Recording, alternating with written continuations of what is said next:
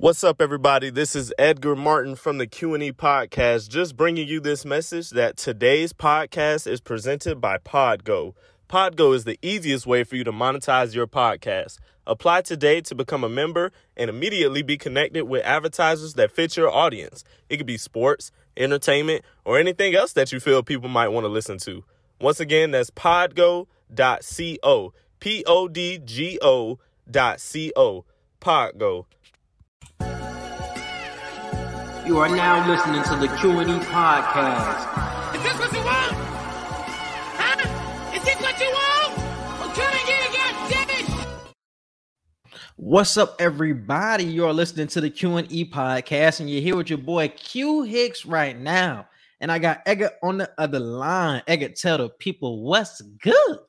What's up, everybody? Welcome to another episode of the Q and E podcast. Man, I just want to start this episode off by giving two really big RIP shout outs. Um, first, RIP to Logan McNeil. Uh, for those of y'all who don't know, he's a, a fellow classmate of ours that went to Lakewood High School. uh, recently, uh, shot and killed last week in front of his mother house. So, uh, shout out to Miss Moore, shout out to Coach Moore uh, KJ, everybody in that family. Um, shout out to everybody who went to Lakewood that knew Logan. Uh, his funeral is this weekend, so it's it's definitely gonna be a heartfelt one. And RIP to Young Dolph, my favorite Memphis rapper, uh, a real genuine uh, independent artist in the world of hip hop. Man, he he definitely laid the foundation for a lot of these new upcoming rappers on what it means to be independent and really like doing it for yourself. So two major people in my eyes that I feel like I lost this week. So yeah, that, that young Dolph situation was crazy, bro. And it's like when it comes to rapping, like killings happening in like the rap community, like this shit has to stop, bro. Like the beef between, because I feel like it has to be some type of beef involved, or it might just be some hate and shit involved with it. Because I feel like it's so many similarities between what happened with him and what happened with Nipsey. Like a lot of people thought it was like somebody had some beef with Nip or it was like gang related, and then we just found out it was like some hating niggas from his neighborhood or some shit like that. And I feel like it's the same thing here. A lot of people trying to point the finger at all the people that Dolph had beef with, and it's just like I think it was just some hating niggas. Like niggas don't want to see you do well, even if it's your city. People don't want to see you do well. So it's unfortunate that is that way. But definitely RIP to Young Dolph, man. It definitely lost a, a huge person in the rap community. Uh, he touched a lot, uh, independent, like you said, man. But damn, that was that was definitely a big loss last week, man. So definitely shout out. And and it's crazy because he was going to the cookie shop for his mom, bro. Like that, that's Crazy. crazy as fuck. Like, and because I get it, you know, first first off, I will say it was kind of stupid on Dolph because Dolph has all of his cars in camouflage, like they're all wrapped in camouflage. So if you mm-hmm. anywhere in Memphis and you see a foreign car and it's wrapped in camouflage, it's Dolph. So you were by yourself in a car that clearly tells it's you, and yeah, you had your fire on you, but it's like you you can't you you can't do that in your city anymore. And that that's the part that bothered me because it's like, come on, Dolph. Like I know for the most part, most niggas ain't gonna touch you for real, but it only take one bullet. It only take one person. It only take one bullet to get you. You know what I'm saying? So I, I know he probably felt like, hey, I'm going to do an errand for my mama real quick, but you can't even do that sometimes, bro. Sometimes you got to send people to do stuff as simple as that for you.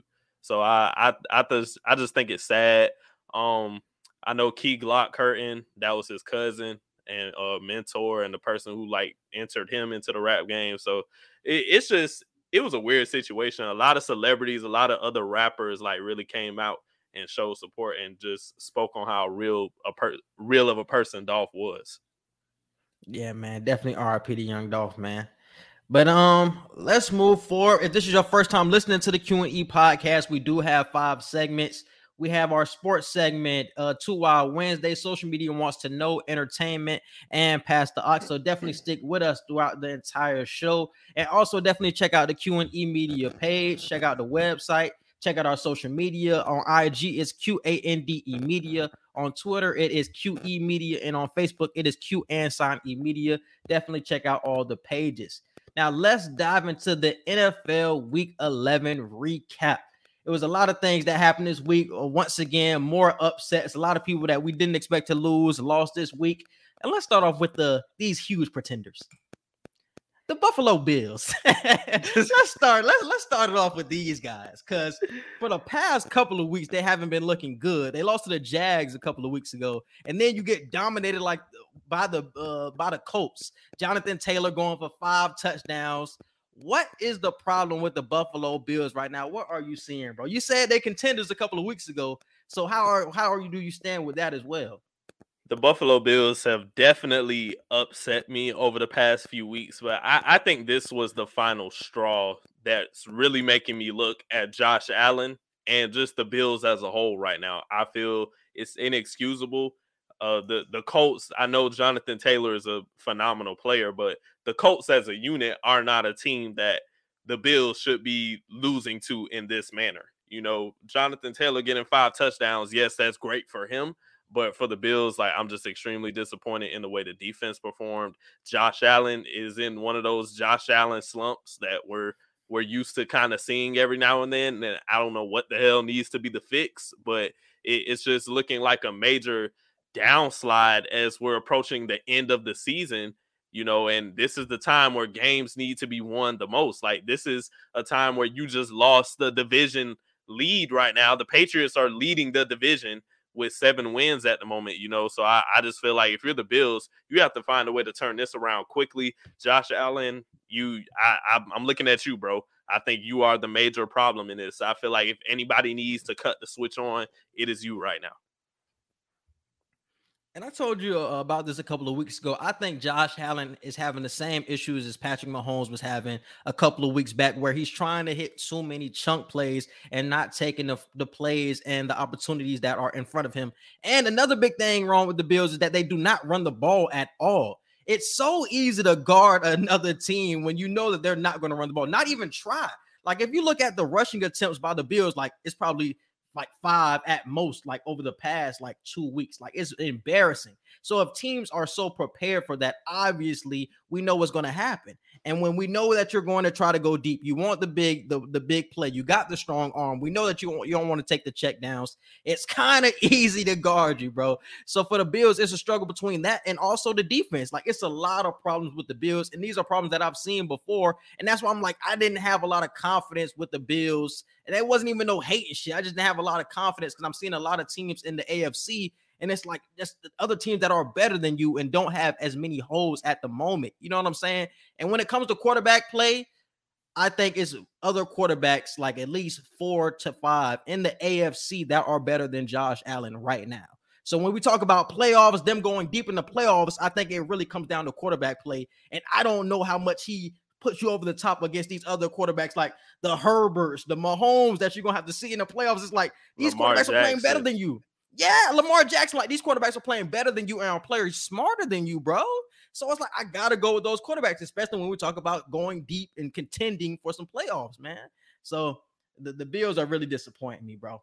They ain't really disappoint me. It's really what I expected, but it is what it is. but uh, but let's talk about Jonathan Taylor, man. He's been going crazy this whole season. If you look at his stats, I think his stats have been like he's been having over the past eight weeks. He's had 100 over 100 rushing yards like seven out of eight weeks and these aren't just like 100 yard rushing. These are like 150 170 three touchdown games four touchdown games five touchdown games like we seen this past week and now he's starting to creep up in the mvp conversation.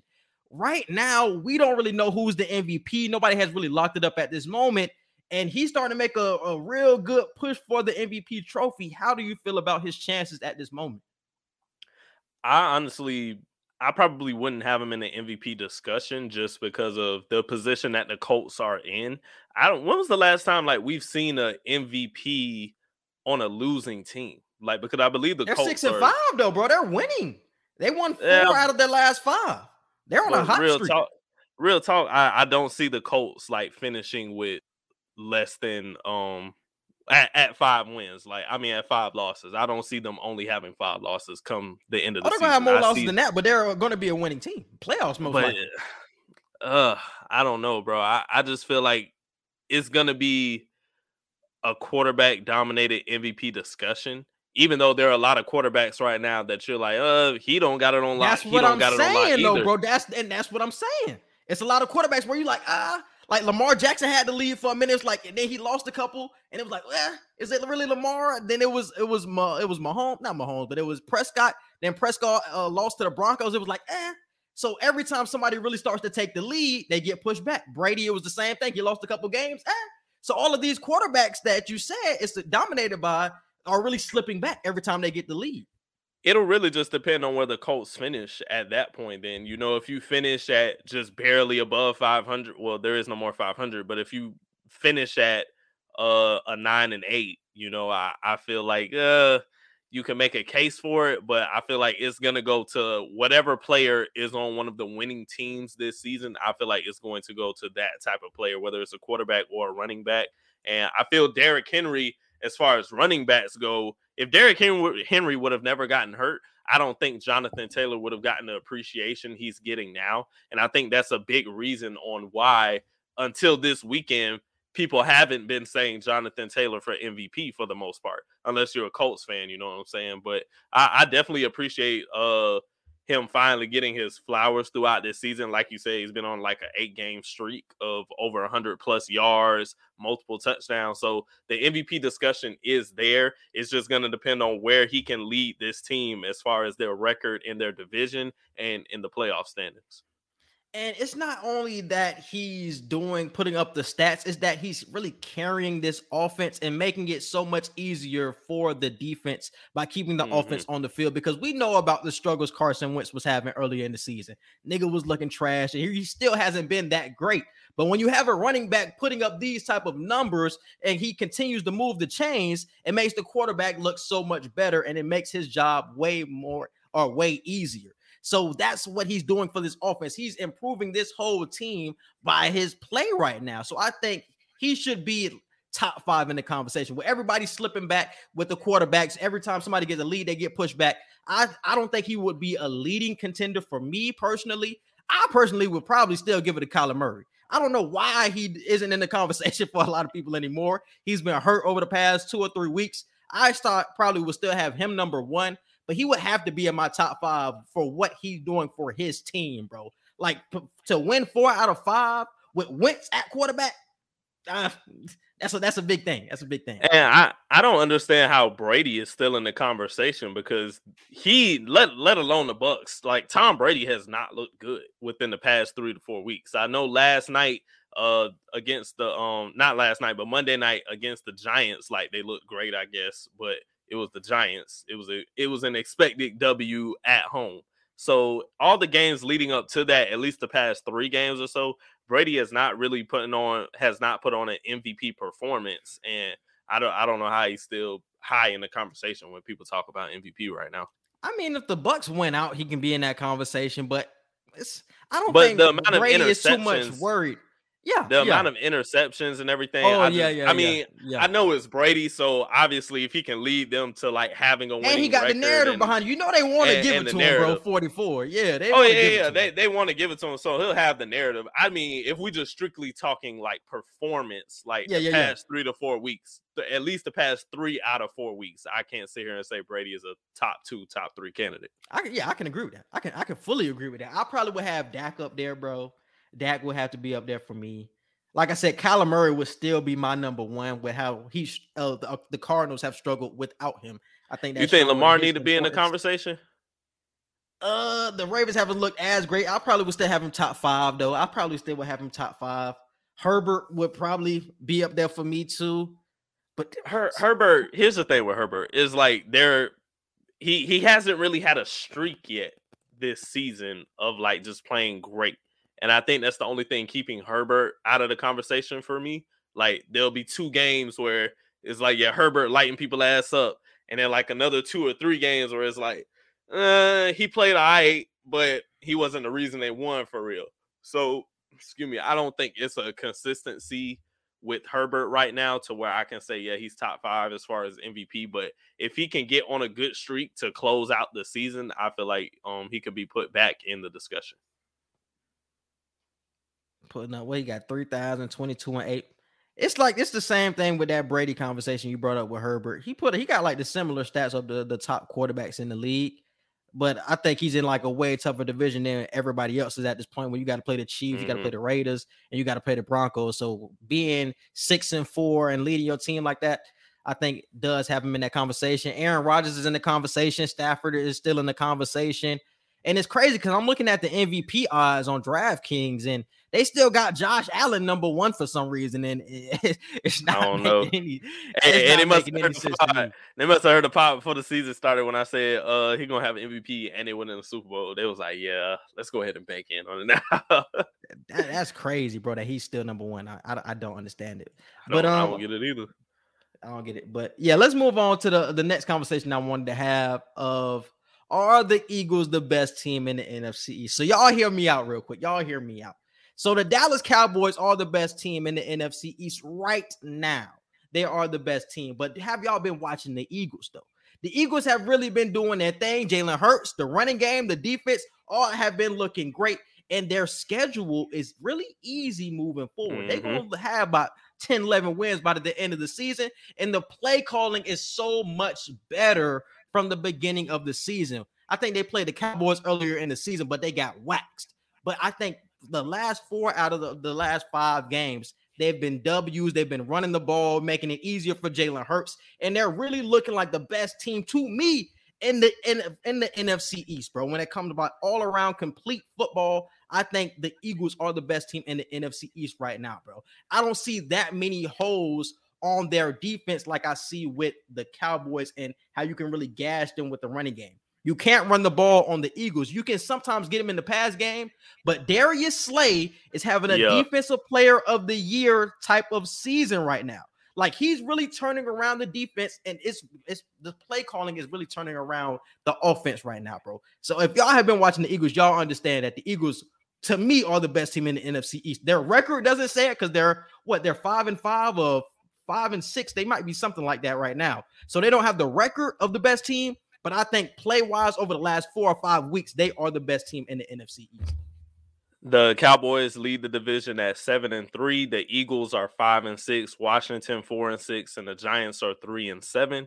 Your argument makes sense, so I, I won't necessarily say you're wrong, but I would just go with the Cowboys just off of the fact that the competition that they've played this season, win or lose, they have played phenomenal in most of the games that they've played. Yeah, I know they they got waxed by the Broncos, and everybody was like, especially me, I was like, oh, do I need to pull my my cowboy fandom back a little bit?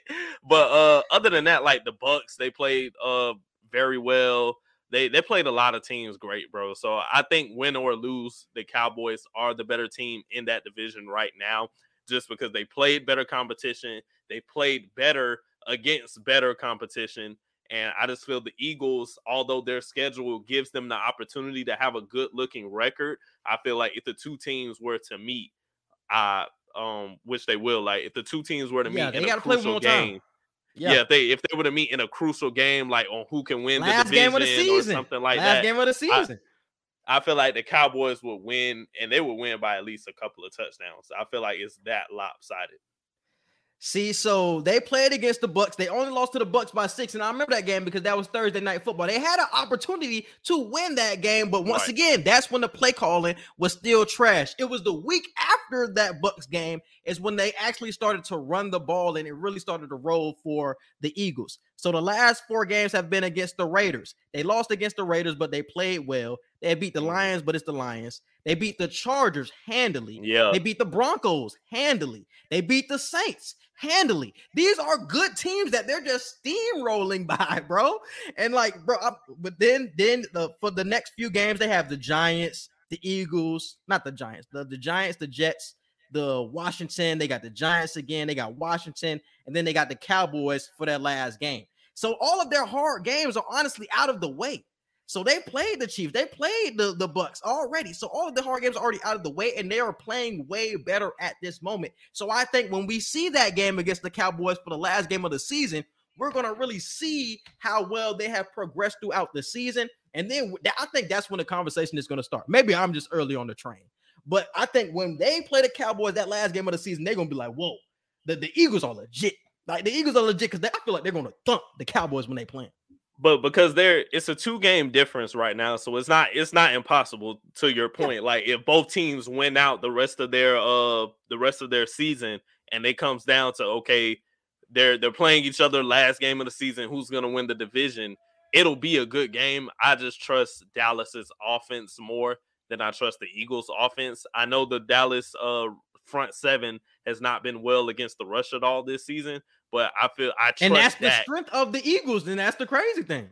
But but I trust Dak and I t- I trust Gallup and them boys. I know they were missing a lot of passes recently this over this past weekend. Gallup and and Lamb were everybody was just missing passes for some reason. But uh I feel like once they get their act together and get to the final game of the season, it'll be a, a different story. I feel like we'll look at the Cowboys like, okay, they had a little bit of a shakeup during the middle point, but they rounded it back out and got on that hot streak again. Trust plus I feel like Trevon Diggs is still playing great. Micah Parsons playing lights out right now. This their secondary and their linebackers is it's it's something to be reckoned with for sure.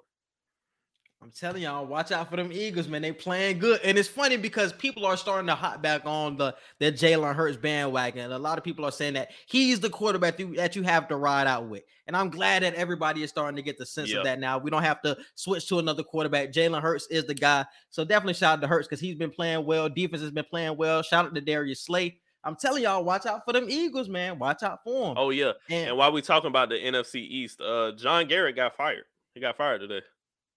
Oh, Ja- Jason, Garrett. Yeah, yeah, yeah. Jason Garrett, sorry. Yeah, yeah, Jason Garrett got fired. Uh, I mean, when you get thumped like that, the way y'all got thumped, then the offense just hasn't looked great. And, and honestly, it's not Jason Garrett's fault because when it- is the last time the Giants' offense looked good? It's been years. It's, it's been. It wasn't, e- it's been it wasn't even. Eli Manning last year. I say like That's what I'm saying. Before Eli Manning retired, probably. That's not. it- It's been years since that offense has looked good. But the funny thing is, they have talent on offense. Yeah. like they have Toney, they got Golladay, they got Saquon, they got Evan Engram, and it's like they don't utilize all of their talent. Like it- it's such a weird situation that goes on with the Giants every year. It really doesn't make sense to me. But um, let's move forward uh, with the Cowboys conversation. And the Chiefs ended up uh, beating them 19 to nine this weekend. What Mhm. or who did this or what did this game? No, who did this game tell you more about? Did it tell you more about the Cowboys or did it tell you more about the Chiefs? I believe it told us more about the Chiefs because a common question this entire season are what was are the Chiefs, you know, figured out?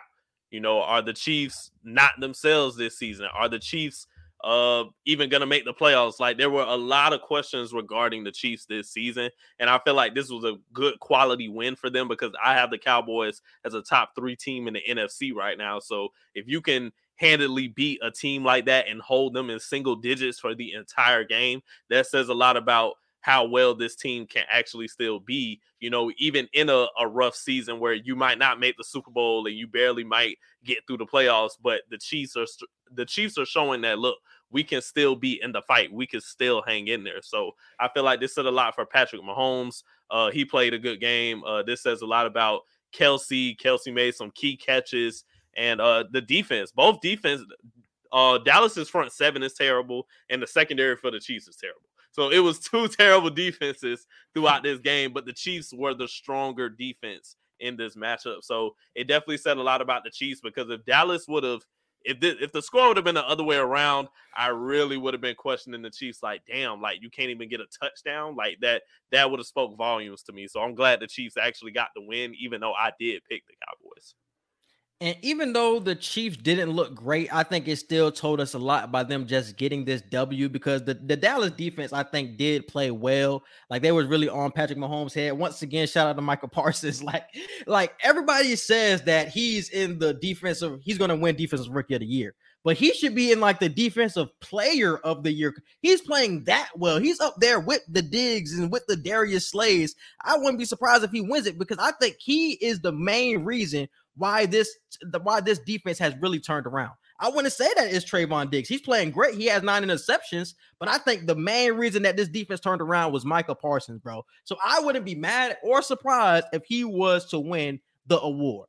Um, but going back to your point, I think the Chiefs showed me a lot because even though they didn't play great this game, getting this tough W is what I needed to see for me to say that the Chiefs are back. Are they going to get back to the Super Bowl? No, but they're back to the Chiefs that we know are consistent at least. Like, because from early in the season, they've had a good game, they get high, then the next game they get low. But stringing together a good uh, pair of wins like they did in back to back weeks, and, and they beat the Packers the, the week before. Now I'm starting to see a trend with the Chiefs. They're on the upswing now. They were just trying to get into it the earlier season, but now we're seeing the upswing. I still don't think they get far because I still see holes, but defensively, they have improved Offensively, I still have questions, but they are improving. But I did see more from the Chiefs than I have seen in past weeks this season. So I would have to say the, uh, the this said more about the Chiefs. But what do you think is the Cowboys' problem on offense? I don't feel like they're as explosive as they once were earlier in the season. So what is the biggest issue you think? I would say the running game. I, I don't think uh not it's it's not trash, but it's not where I would like it to be either the receiving corps hasn't, re- other than this last game, to where you know I'm really looking at receivers like how are you dropping these passes. I feel like the running game just hasn't been as effective as I would want it to be. I like to see Zeke, you know, be a lot more aggressive with running through uh these A gaps and like just trying to get those tough yards. But other than that, I feel like I feel like they're doing fine offensively with Dak and these boys. It's just if you can get the uh four yards a carry you know, and and just move the chains, I feel like it would just make Dak's job so much easier to where it's not like they have to come up with big plays on long third downs. Yeah, and they were talking about this on Get Up too. So I'm glad you brought up the point of they ran the ball well. Like if you look at the rushing yards, I think they ran the ball 16 times for like 80 something yards. And so they got five yards of carry. It was the fact that they weren't doing it enough. And I think that's the problem with the, the Cowboys. They get pass happy because they have all of these elite mm-hmm. wide receivers, but when they run the ball, they get good yards. So they have to, I think they have to high key change their offense around and become more of a ground and pound team. But you can be explosive in the in the passing attack. I think if they switch their offensive identity, then we can see the the real ceiling for the Cowboys. Because right now, when you just have uh, Dak drop back 50 times a games, that's really predictable, bro. Especially when your running game is really working like it is right now. I think they they should really flip, man. They should be getting Zeke and Pollard, man, like 30, 35 I was gonna say because you can really split between the two, and and that's yeah. why I feel it could be a situation where you could do a lot more screen passes than what you're doing. It doesn't even have to necessarily be ground and pound. You know, you can do a lot of screen passes. You can do a lot of plays where uh it's play action like motion uh wheel routes and things like that. I feel like Zeke and Pollard can both succeed doing that and also, you know, running uh straight through the gaps, you know, to get those uh three, four, five yard carries. So they they're not doing bad. I just want to see it more and I want to see them be more aggressive with it. Yeah, man. So I, I gotta see some improvements from the Dallas Cowboys when it comes to the offensive play calling. Defense, I think they'll be okay. Once again, they do have the the issue that has been exposed throughout the season, but I think that will be fine. But I think offensively, really the offense really covered up that issue because they were so explosive early in the season. But when that offense isn't explo- uh, isn't as explosive, it's like damn, now the defense gets exposed more. And it's like, ah, now we're starting to poke at the Cowboys way more than we were earlier in the season. So I think the offense got to get back on track.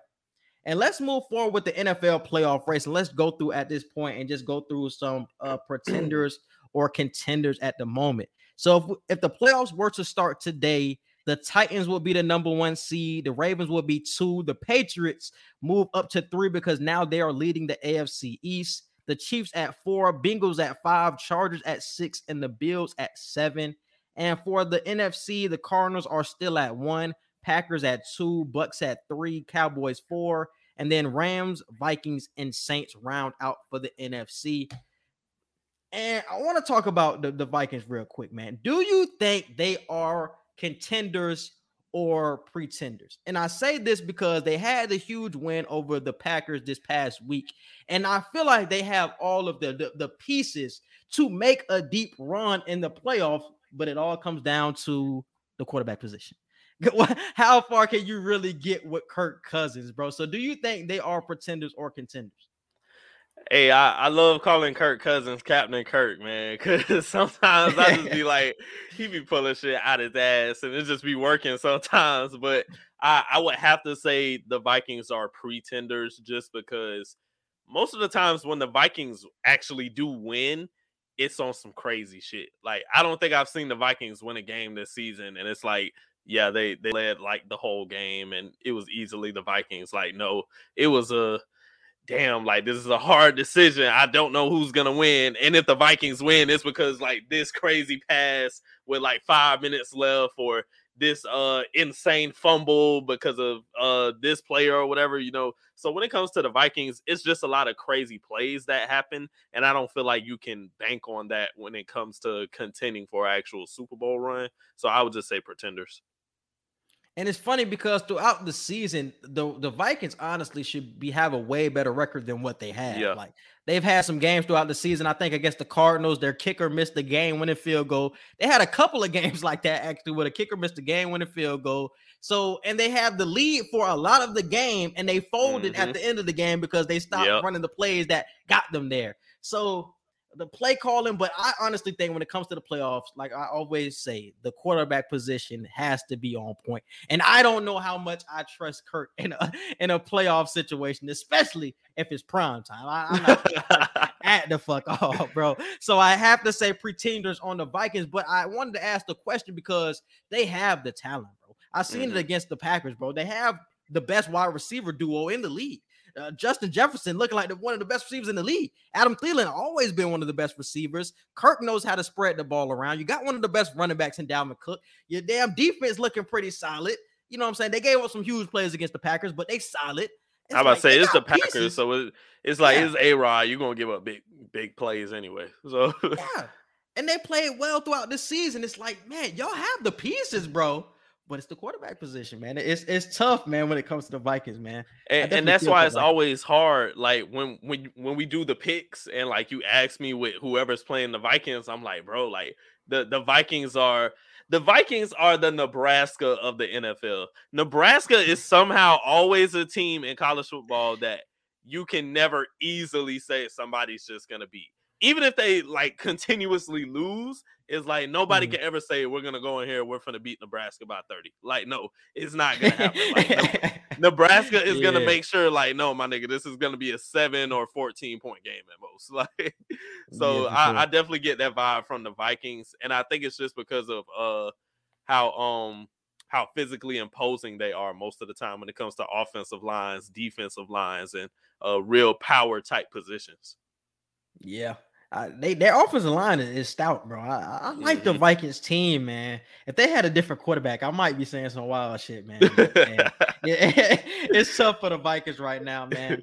Uh, the Titans had a huge loss to the Texans this week. Definitely wanted to say that before we moved on. yeah, uh, I don't know so what the fuck was going on. and this is and it's funny, bro, because I said it last week of how I don't have any confidence in like the top four teams in the AFC. How I think a wild card team will end up pulling out of the the AFC, and I still believe that. I thought the Patriots were going to be a wild card team, and they're like the team I feel like in the AFC I have the most confidence in moving forward because I know what I'm getting out of the Patriots. With everybody else, from a week to week basis, it's like I really don't know what I'm getting with these. Yeah. The Chiefs, I don't know. The Ravens, I don't know. The the Titans just showed us they can lose to anybody. It's like I, I don't know, bro. So it, it's it's a crazy situation going down in the AFC, man. Crazy as hell. And one more team before we move on is are the Colts contenders or pretenders? pretenders. I I don't trust Carson Wentz at all. Sorry, Jonathan Taylor. You're playing lights out. You're getting in the MVP discussion now, and you're getting your flowers this season. But that's the best it's gonna get for the Colts. I I like the fact that Colts fans actually got something to celebrate right now because I know they've been pissed off for the last few weeks. But pretenders, Carson Wentz is not making any type of push. That'll be comeback player of the year type shit. If Carson Wentz can Mhm. do some shit like that. Man, oh man, man. I want to say contenders, man, but once again, this is like the this is just like the conversation we just had. The quarterback position, bro. Like, I, I can't trust it, bro. In the playoffs, you have to make big throws, bro. You have to make big throws. And how much trust do I have in Carson Wentz? And I actually trust Kirk Cousins to a certain extent when it comes to making big passes because at least he has the receivers. And Kirk Cousins has showed us before, even if he can't win like major Did games, Kirk win a playoff game last year too? he he did, I think, if I'm not mistaken. I think. he Wait, did. no, no, no, a playoff game last season? Nah, Didn't he beat the Saints last year? nah, we beat the Saints. You probably think Okay, y'all did beat the Saints. Y'all beat the Saints. Yeah, yeah, yeah, yeah, yeah. Y'all did beat the Saints. Damn, I thought Kirk won a game last year.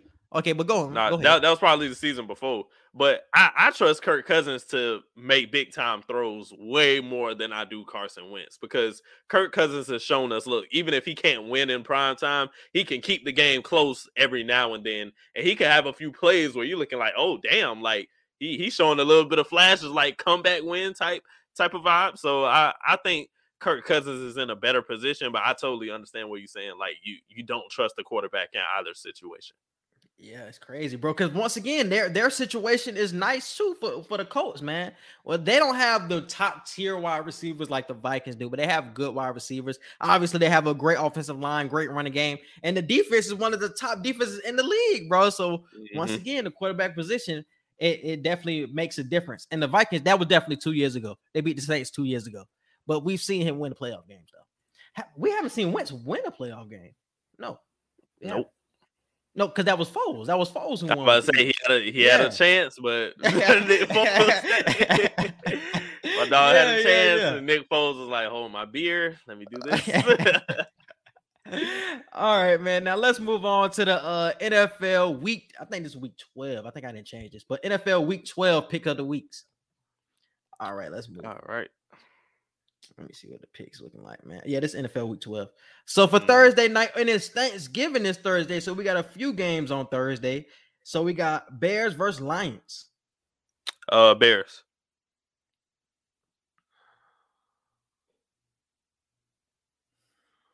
When was the last time the Lions won a Thanksgiving game? I was just about to ask that, bro. Because I think they play the Bears Damn. every year too. No, not on Thanksgiving. They don't play the Bears every Thanksgiving. But damn, when was the last time the Lions won the Thanksgiving game? We'll have to Google that before the end of the show. it's been a definitely that need to be a trivia question for real. For real. Damn, bro. this gonna be the first year. This gonna be the first year, man. I got the Lions, man. I got the Lions, man. Raiders versus Cowboys. Cowboys. Cowboys. Bills versus Saints. Mm, that's a tough one. Uh, mm, Saints at home, but I trust I trust Josh Allen more than I trust whoever the fuck that quarterback for the Saints. I'll go with the Bills. Oh my God! Speaking of the Saints, what's what's good with the Saints? Did y'all see that contract extension that was given to Taysom Hill? Bro, what is going on? They gave this nigga 40 million for what? They said they gonna he gonna get 40 million if he just keeps being a gadget player. And they said if he's a quarterback, he gonna get 55 million. Like, I don't know what's going on over there. I don't know what the love affair is between Sean Payton and, and Taysom Hill, but the shit is weird, bro. Because it don't make no sense why that type of player need he don't even start at quarterback. He not he's not a wide receiver, he's not a tight end. This nigga just does anything. He's a he's a Swiss Army knife, bro. My dog do everything. He does every. He's one of those people that he may not do one thing great, but he does a little bit of everything well. And I feel like they're they're buying into that. It's like, you know what? If our quarterback get injured, we could throw Taysom in there. You know what? If we need an extra slot receiver, we could throw Taysom in there. If we need somebody to get in the running back position, but just do like a screen pass, we could throw Taysom Hill in there. He's just one of those players that you can always bank on. Do I think the money amount matches that? No, not at all. It's nothing wrong with re-signing him, but 40, 50 million dollars, no, I don't think Taysom Hill is worth that. But I can understand where they want to keep him.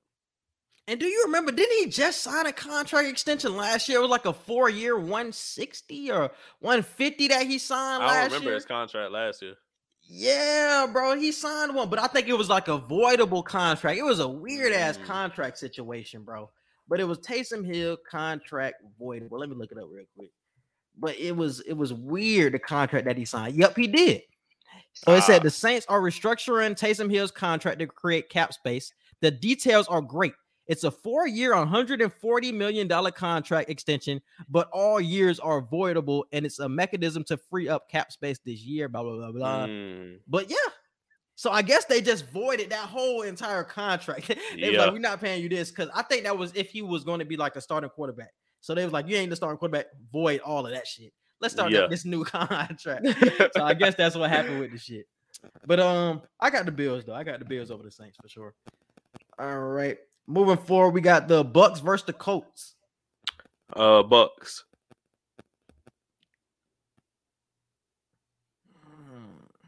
I got the Bucs. Eagles versus Giants. Uh, I'll go Eagles. Eagles. Falcons versus Jags. This is a terrible situation. I vowed to never pick Atlanta ever again, but it's the Jags. So- Damn, bro. Okay, I'll go Atlanta. Damn. Atlanta got a one point spread. That's crazy. They really think this is gonna be a close saying, game. Right? It's gonna be a close game too. It really is. Give me the Falcons, man. Tough one for sure. Give me the Falcons. Jets and Texans. Uh, ooh, another trash. Um, damn. I don't even think that game gonna be on locally. Uh, I'm gonna go Jets. uh, Give me the Texans, man. They got a lot of momentum off that. My momentum after that Titans win. Uh, Panthers versus Dolphins. Panthers. I hope it's the Panthers. But shout out to Cam though. Shout out to Cam though, because we didn't get the dub on Saturday. He not the reason they lost either. So I don't want nobody pointing at Cam did what the fuck he was supposed to do. So I don't want nobody pointing the finger at Cam for why But them niggas lost. Look, this is this is what I want. This is what I said last year when he played for the Patriots. I don't give a damn if that nigga loses the rest of his games. As long as he plays well, as long as that nigga plays well, I don't give a fuck, bro. I just want him to play well and make a statement that he can still play in the league. So I don't care what happens with the team, as long as he plays well. And he played great. Three touchdowns, first game back. Right. Fuck all that bullshit, bro. After I the- like it. after being the reason that y'all won the week before that too, even though you didn't start, you played a huge role in how y'all won that game. Yeah, But yeah, I got the Dolphins been playing good. I think they won three in a row too. I'm going with Cam. Fuck it, Panthers.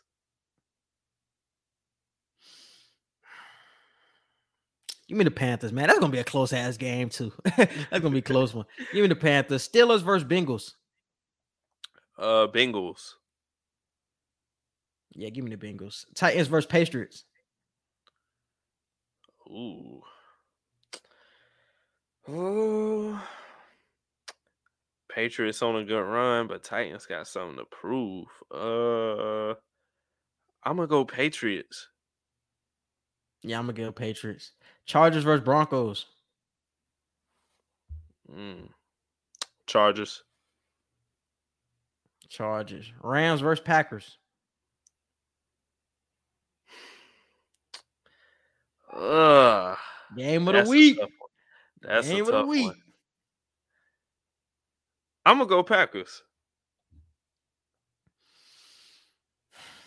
The Rams should Matt win, but I'm going Packers. Bro, Matt Stafford gotta show me, bro. If Matt Stafford lays another egg this game, bro, I'm scared for the Rams, bro. If he lays another egg, I'm scared for them niggas. I'm gonna go with the Rams, bro. Uh, he has to win. OBJ should be playing way more too. So give me the Rams. Give me the Rams. The Rams versus should 40 win, but I'm going with the Packers. Vikings versus 49ers. Vikings. Damn. This this gonna be a fight for the playoff spot. Both teams five and five. hmm Yikes. It's gonna be a close one too, bro. Damn. Oh shit. Give me the Niners. Damn, give me the Niners, bro. That's tough. Damn, that's tough. Damn, Browns versus Ravens. Ravens. Ravens. Uh Seahawks versus Washington. Washington. Washington. And if y'all have been keeping up with the uh, picks of the week, I think I'm up by two games on Edgar. Edgar went 11 and 4 this week. I went 8 and 7. Black went 7 and 8. So that nigga Edgar creeping up on me, man. I got to get some dubs this week, man. I got to get some dubs. I, gotta I just right. need one more week like this I'm past week, and I'm in there. that nigga on my All ass, it take man. is one week. ass. All it I've take is been off one week. picks, man. I've been off of my shit. But let's move forward with the uh, college football playoff rankings. So they did come out this week, and boy, we finally got some movement at the top because what we predicted was going to happen. Oregon got their ass thumped against them Utah this past week. I think it was like 38 to 7. Wasn't even Yep. close. This is why I was telling niggas Oregon ain't shit, man. Get them niggas up out of here, man. So uh, Georgia is number one. Ohio State had a big win over Michigan State. Thumped them niggas too. And now CJ Stroud is at the, the top of the Heisman conversation. They moved up to two. Uh or Alabama went to three. Cincinnati is at Cincinnati is four. four. Michigan Yeah. five. and, Michigan uh, five. Notre Dame six. Notre Dame six. Yes. And I think Oklahoma is at Oklahoma State is at seven, and they can they Mhm. can hockey still get up there too because they got to play Baylor and they got to play Oklahoma. So those are obviously going to be some key wins to move up. But how do you feel about Cincinnati finally getting up there in that that that top four? And do you think they will stay there? It only took the best teams to lose multiple times to show everybody, okay, yeah, we got to put these niggas in. oh my gosh, bro! I'm just, I'm finally, uh, I I can be quiet now because it's like y'all are finally doing what's right and putting an undefeated team that has proven to y'all they could be up there in the college football playoff top four right now. So I'm gonna shut up. As long as Cincinnati keep winning, y'all ain't gonna hear no more from me about it. But, bro, uh, I said the like, same shit, bro. Oh, as far as the seating, as far as the seating for everything, I I think is um accurate. Uh Alabama, they got a tough one against Auburn this week. Michigan got a tough one against uh Ohio State. That that's going to be the biggest game. Bro, that's what that's what I wanted to talk about. Yeah, because that's the Big Ten matchup of the year. Because whoever wins that game is going to be going in to the the, playoffs. They're going to the playoffs. Yeah, whoever win that game is going to the playoffs, and this is going to show you a lot from Jim Harbaugh. Jim Harbaugh, you got to step up to the plate, bro. Ohio State been slapping you around for four, five years now, bro. You got to step up to the plate. You have a you have a college football playoff berth on the line. It's not just about pride this time, bro. Like you could actually get some shit done with this W. And you know what, bro? I'm gonna pick them. Are you taking? pick. Wow, that's crazy. That's crazy. Oh my god, that's crazy. Because I'ma pick 'em off the- literally, Cause look, bro. we have we have completely switched roles. Because weeks ago, I was the one boosting Michigan, and you were like, "It's Michigan, them niggas gonna fold." And now I'm like, "No, Michigan got to prove it to me again." And you're like, "I'm gonna pick these boys." I, I feel something different, man. Because even though Ohio State just thumped Michigan State handily, they just thumped them. A broke clock is right twice a day. That's gonna be my reasoning because it has to. It has to change, bro. I, I have no stats to back me up to pick Michigan, other than Jim Harbaugh has to win one of these days, bro. He has to win one of these days, and I feel like Saturday is going to be the day, bro. That's gonna be my reasoning, and I'm sticking to it, bro. So I'm I'm rocking out with Michigan in this game, man. I, I wouldn't be surprised if they win. I, I got Ohio State winning though, but if Michigan can prove my previous point that I was trying to make for a few weeks, like if they can prove that they can actually get to the college football playoff, that will be one of of Jim Harbaugh's biggest accomplishments in football. Period, like NFL and uh and college. So I feel like it'll be a huge accomplishment for him. The program showing that look, Ohio State ain't finna just smack us around for years and years in a row. I, I hope they put it into that Ohio State win streak if possible. But I, I'm gonna do the logical thing and pick Ohio State to win. So, If, if Michigan prove me wrong, I'll, if Michigan prove me wrong, I won't be mad because I was on the outside 90% of the season anyway. But I'm picking Ohio State. man, eh, like like I said, the times have to change, man. It, it has to change. And I, who, where are they playing? Are they playing at Michigan? At at Ohio State? What are they playing? Uh, good question. Let me see real quick. I Yeah, believe it playing at Michigan. Hopefully, it's at Michigan. I'll feel a little bit better. They are playing at yep at Michigan.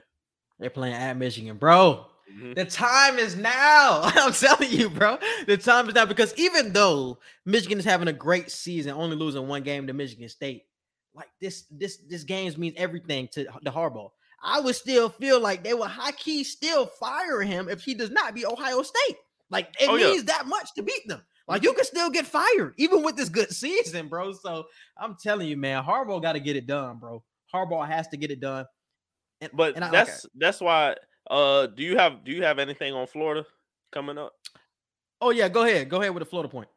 I, I was gonna say, um, just to segue into Florida firing Dan Mullen, like I was trying to make a case to some of my friends and just some some people in general on the TL that look like college football is a lot like the NFL when it comes to winning programs and winning teams. Like you don't get that long of an opportunity to make a turnaround in these programs that are used to winning.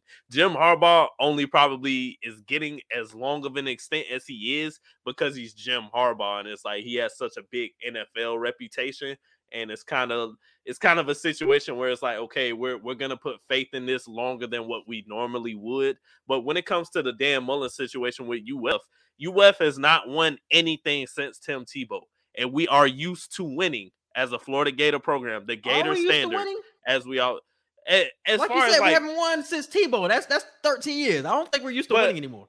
But, I- but I'm saying like that, that that's the culture we come from. You feel me? So it's like it's a situation where we haven't won in so fucking long, and it's like we're trying to get back on the road to winning. So we're not gonna give a coach five plus seasons to like get it right. You either finna get it right within the three to four seasons that we'll hire you for, or you gotta go. And I'm not upset that in um Dan Mullen's fourth season, especially the way he's dropping the ball this entire season. Oh with yeah, playing playing with the the whole quarterback situation. Like, bro, you you got to go. Dan Mullen is not a bad coach, but his time was up in Florida. It was it was time for him to go.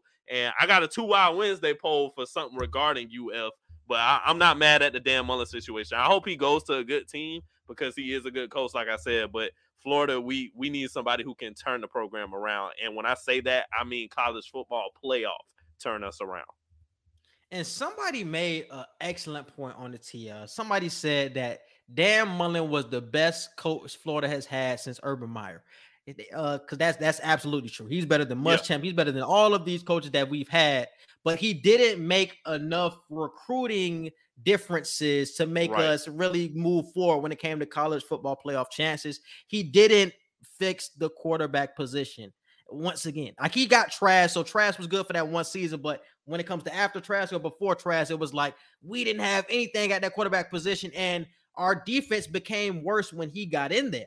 So it's like our defense was always good when we had these defensive coaches. You come in, our offense is solid, but our defense is back to being mid once again. So it's like we have to have a coach that knows both sides of the ball, bro. That knows how to, to coach both sides of the ball. We can't have these defensive coordinators come in or these offensive uh, offensive coordinators come in because they're too one-sided. You have to have a coach with head coaching experience come into UF, bro, to fix this program. Because you bringing in defensive coaches is not going to work because our offense is going to be ass. And if you bring in an offensive coordinator, our defense going to be our offense going to be good, but the defense is going to be mid. I've seen it already. We have to have somebody like a head coach come in, bro. And I'm hearing that they thinking about bringing in old boy from Cincinnati. I wouldn't be mad at it, but like I said, he's more of a defensive coach. So our defense is going to be good, but what are we going to get with the offense once again? Like I think we should go with somebody with head coaching experience, bro. I'm just gonna say it like that. But but do you think we're in a situation where I, I wouldn't be mad if we got a defensive coach just because first off, it could put us back in the conversation of DBU. We may never have been the number one school when it comes to DBU talk, but UF used to be a school where it's like LSU, Florida State, Florida, and maybe uh like one other uh Alabama, obviously, and maybe one or two other schools, you would look at and be like, yeah, they got an argument for DBU. If we can create that culture again at Florida, I feel every other offensive position would be a little bit easier to recruit for because if you can have a top tier defense, the offense ain't got to be crazy. Yes, obviously you want to still. But that's been what they've been saying for all of this time, though, bro. Every time we bring in a defensive coach, it's that same reasoning of, oh, well, everything gonna come together on offense, and it never comes together on offense, bro. When Muschamp was there, Muschamp was great on defense. Muschamp was a hell of a coach on defense. Our offense was ass, bro. So it's like everybody has that type of reason. That's why I think we have to have a coach with like experience on both sides, bro. Because we've tried both of them. We tried the offensive coordinators, we tried the defensive coordinators, and both of them have failed for Florida at this point, bro. We have to have somebody with some head coaches. I'm hearing about Chris Petersen from Boise State. We might get some NFL coaches uh, are being talked about at Florida, but man, I don't know, man. It, it's crazy, man. It's crazy. I don't know what's gonna happen. But uh, going back to the Dan Mullen point of I think he had to be fired by when we almost lost to Samford, bro. I was just like, Yeah. okay, like it, it was okay. All the other games I can make excuses for Dan, bro. But when I seen that, it- uh, we almost lost to Samford. It was like something's going on inside of that locker room. Maybe he lost the locker room. I don't know. And then you get you lay an egg against Missouri like that. Like we never lose to Missouri, bro. We never lose. So if you you you have those games back to back weeks, it's like you high key gotta fire Dan, bro. Like it, it was really like there for the taking. So and and that's why when I that's why when I asked that question a few weeks ago, I think it was that was like damn near a month ago when I asked that question. Like, is Dan Mullen on the hot seat? It was a lot of people telling me like, nah, bro, you can't fire him yet. Like he he's turned this program, um, he's turned this program around, and like we're we're a winning culture again. It's like okay, we're winning games, but are we getting ourselves to a, a elevated status of UF is the shit again for real? Like, are, are we really getting to that status? Because we've just turned into a, a team that we automatically got a lot for a bowl game and we we have a decent record. You know, I, I think we've turned into that, but Dan Mullen was supposed to be the guy to give us that push to put UF on the map when it comes to playoff contention, which we did uh last season. Last season we had an argument for it. We just wet the bed in like the last three games or so. And that was that wasn't even just on Dan Mullen specifically. It was the team as well. But yeah, you know, yeah. you you you have four seasons and two out of those four seasons, I'm looking like what the fuck? Like the first two seasons when he got there, it's like okay, great first season, even better second season. Third season, we got to push for the playoff, and it just ends terribly. And then this whole season has just been a fucking catastrophe. So I, I have to say it's a 50-50 with Dan Mullen, and we can't do 50-50 with coaches right now. But I would say this about Florida. I would think that we got to slow down or lower, not lower our expectations, man, but be more realistic of what we have to deal with with the SEC, bro. Like we got to play Alabama once every 3 years. We got to play Georgia every year. Like we to have some L's, bro. Like it's some tough game. It's a tough game every week. So when we get a coach that has us at 11 and 2, I'm not to be mad, bro, because I guess that's what I'm just accustomed to at this point, bro. I guess that's what we just been so used to that that has been more realistic to me than the championship goals that have been set earlier in the 2000s and stuff like that. I think that is more realistic. So I don't know what has to change completely for us to get back up there, but I would have more realistic expectations, bro. of, Damn, what's it's going to take to get back to that point? More so than Mm. oh, we get this new coach. Oh, we got to be in the championship. We got to be in the championship by year three. It's like let's slow down. Let this nigga recruit and get the players that he needs to recruit. We got to put the pressure on the coach to get that quarterback position right ASAP. That's the if we get that quarterback position right, bro, I'll be fine with everything else because that's when everything comes together. When you got that quarterback, we looked so good last year when we had Trask because that we had the quarterback and everything came together until end of the season when we dropped the fucking ball. But we had the quarterback. But as long as we got the quarterback, I'm gonna be straight because that's the position that matters, bro. Especially in the SEC with all those great defenses, you need a Right. quarterback. That's why we haven't won since Tebow. That's why we haven't done anything since Urban Meyer. The quarterback position, bro. John Brantley, Luke Del Rio, the niggas we fucking with. What? We got to get a quarterback. If we get that, we're gonna be fine at Florida, bro. But that's what we got to recruit. We got to get some five star quarterbacks, bro. We can't be coming in with these four star niggas that be be mid when they come to school. We need some highly recruited niggas, bro. But anything? I agree. I agree. All right, man. And uh, I think we already talked about the Big Ten. We already talked about college football playoff. Let's look forward to the uh, college football week 13 preview, man. Who playing this week other than Ohio State, Michigan? Uh, Alabama and Auburn playing this week. Uh, who else? Who else? Oklahoma versus Oklahoma State. That's gonna be a good one. 10 versus 7. Like I like I talked about with uh, Oklahoma State, they can still get in there because they might have they got to play Oklahoma and they most likely have to play Baylor next week, who's number eight in the rankings. They still have an opportunity if things fall their way. Uh, damn, who else? Everybody else look like a landslide, Yeah. really. Uh, Penn State and Everybody Michigan playing their school, their rival school. Everybody playing their rival. North it- Carolina, North Carolina rivalry. State, Georgia, Georgia State. it's rivalry yeah. week. Niggas just playing this. Yeah. Michigan State, Penn State. Yeah. Everybody playing their rival school. But so who you have in Oklahoma, Oklahoma State? Uh, Oklahoma, Oklahoma State. Where you see that at? For Saturday? Yeah, Saturday, 7:30. Oh, okay. My bad, my bad. Uh, I got Oklahoma State. I feel like they'll pull through and make that continue making that push for the playoffs.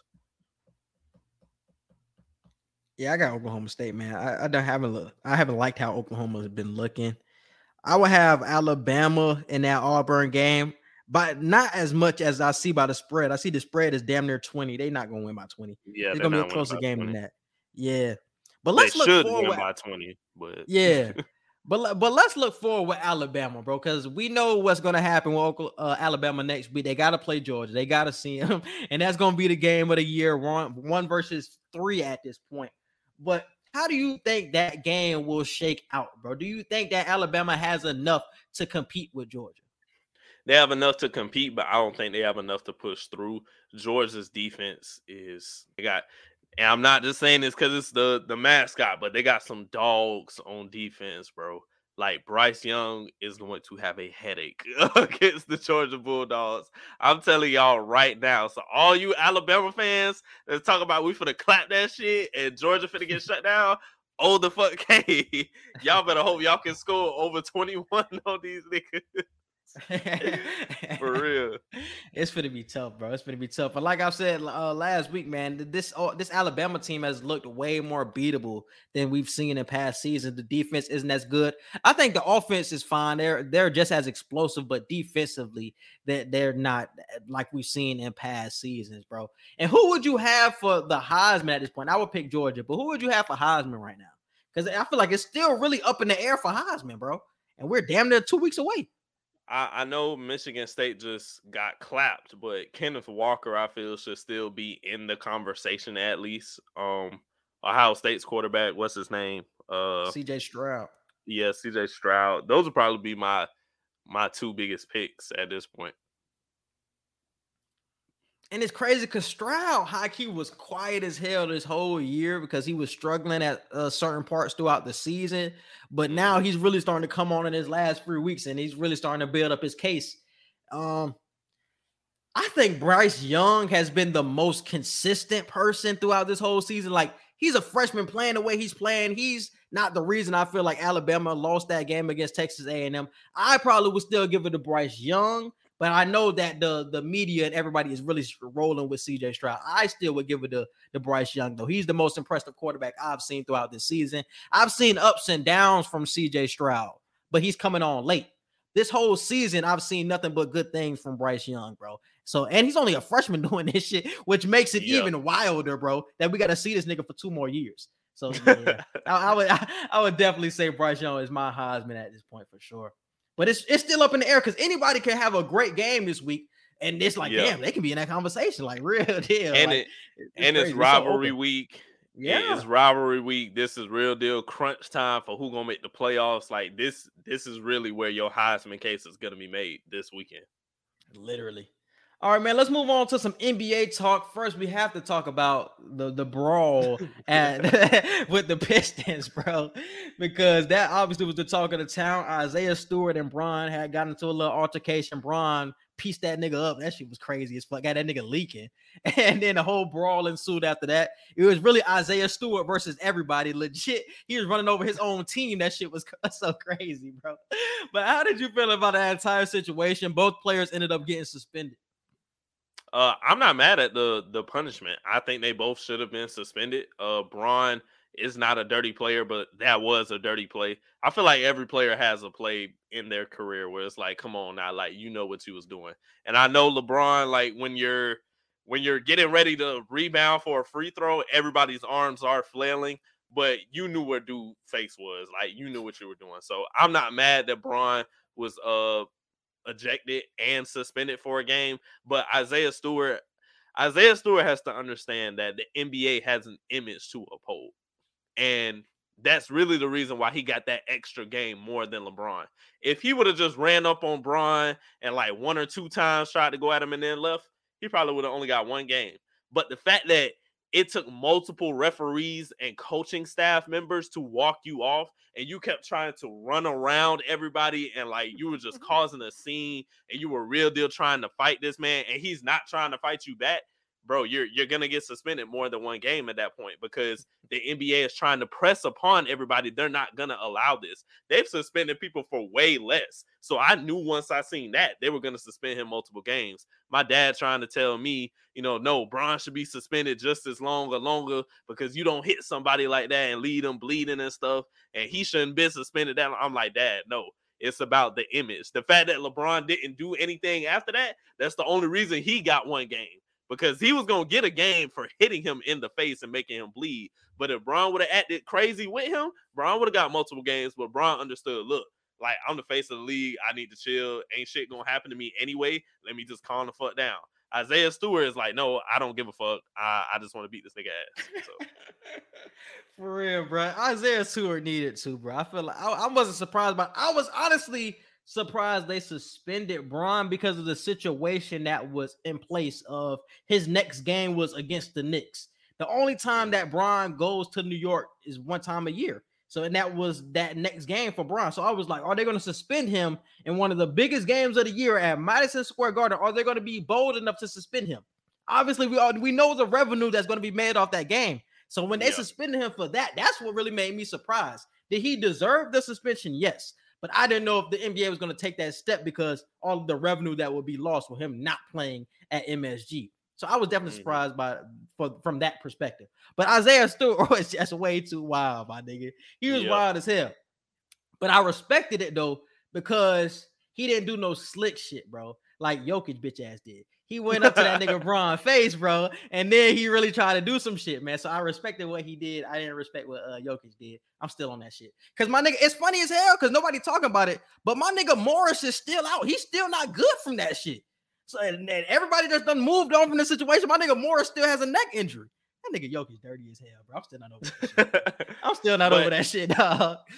But when it comes to Isaiah Stewart, bro, I feel like first off, I totally agree with Gilbert Arenas because Gilbert Arenas came out and he gave his long paragraph on who you are and who you aren't Nigga supposed to go at in the NBA. but um, if you're going to hit LeBron or Kevin Durant or Steph Curry, you you have to do it the moment you're in front of them because if you allow any time for people to get in between y'all, they're not gonna let you touch these people.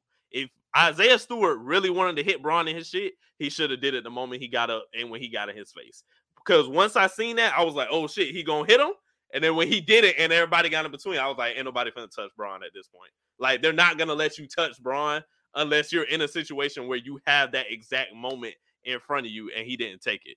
So when it comes to KD, Bron, and Curry, I need y'all players to understand if you want to hit them, you better do it immediately because once the referees get involved, you're not touching this people, these people at all. It's crazy because if he would have touched Bron, we might have not seen it. Isaiah. Oh, he, he, yeah, he we would have seen games again, bro. he would have had ten games off real. actually, just, don't don't come back until All Star break. Like that's what I'm saying, bro. That, that nigga would have been gone for if you touch Bron, you hit Bron. Oh, bro, we would have seen that nigga, bro. We wouldn't have seen we, that. We would have seen this nigga in China the next time we would have seen that nigga, bro. and we know Bron. Bron would have made a whole scene. Bron would have probably acted like he was knocked out for real. Like Bron would have real. Oh my gosh, that would have been hilarious. We would have yeah, been. We would have seen every major sports show talk about that, like the Myles Garrett, Mason Rudolph situation. Mm-hmm. How they talked about that for like a month or two straight.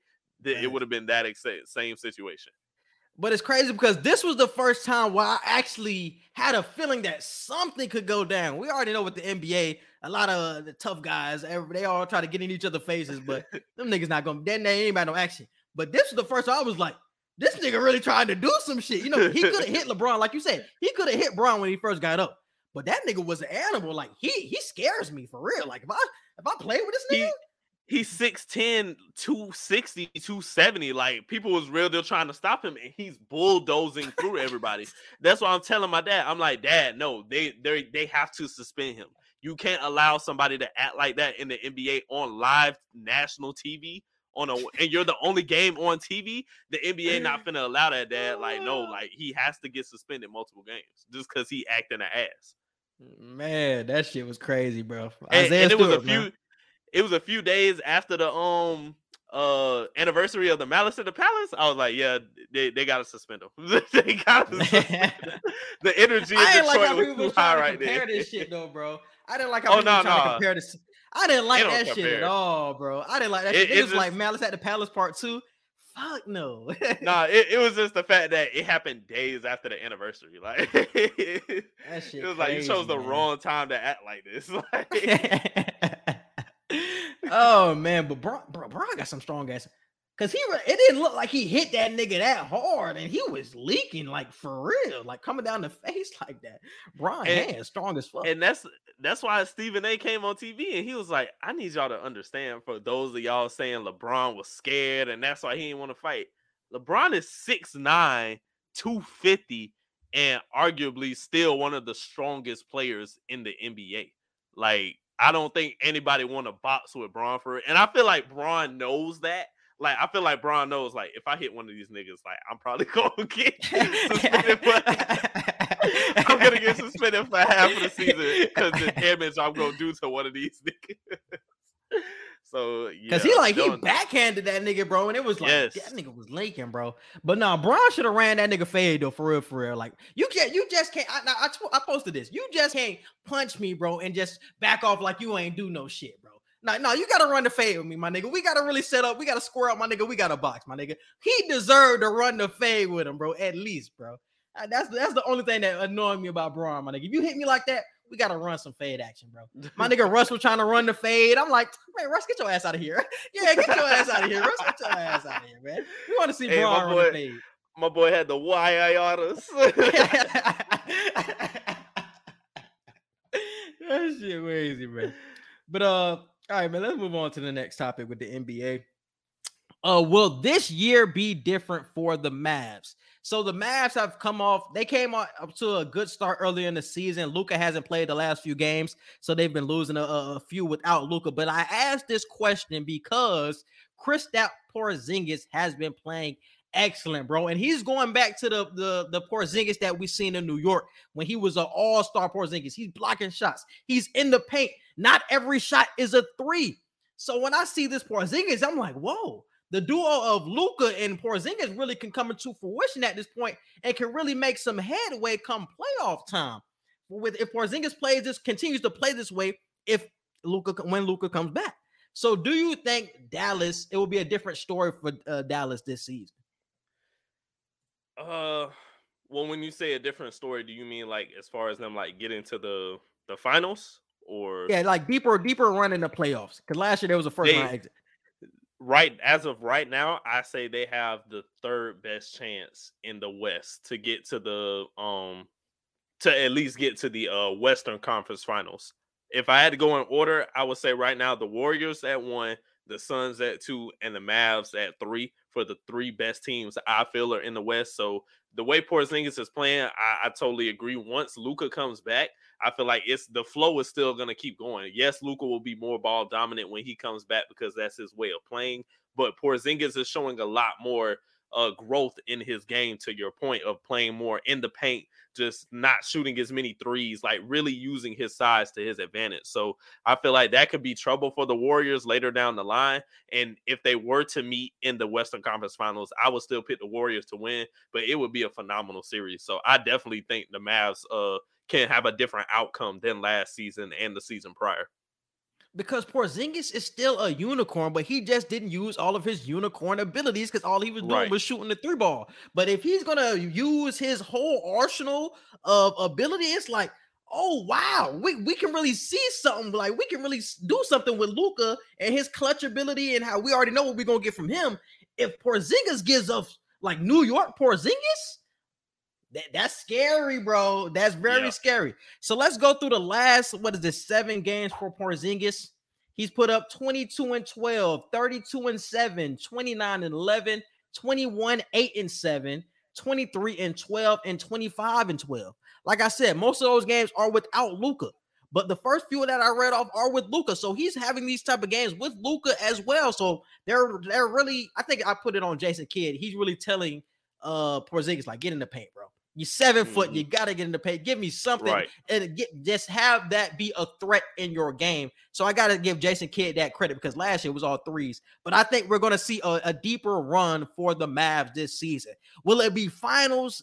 No, because I think the, the Warriors already got that shit on lock for the West. But it's going they're going to have more success with him playing this way. Ugh. Who would I put in front? Oh, the, the Suns. Damn, the Suns gonna be right there with them. Though. That's why I say Warriors, Suns, and uh Mavs. Those are my Yeah. top in order. Those are my top three teams in the West. And and I think I, th- I give Jason Kidd this credit too because I tweeted this. Jalen Brunson is the perfect complement to Luka Doncic.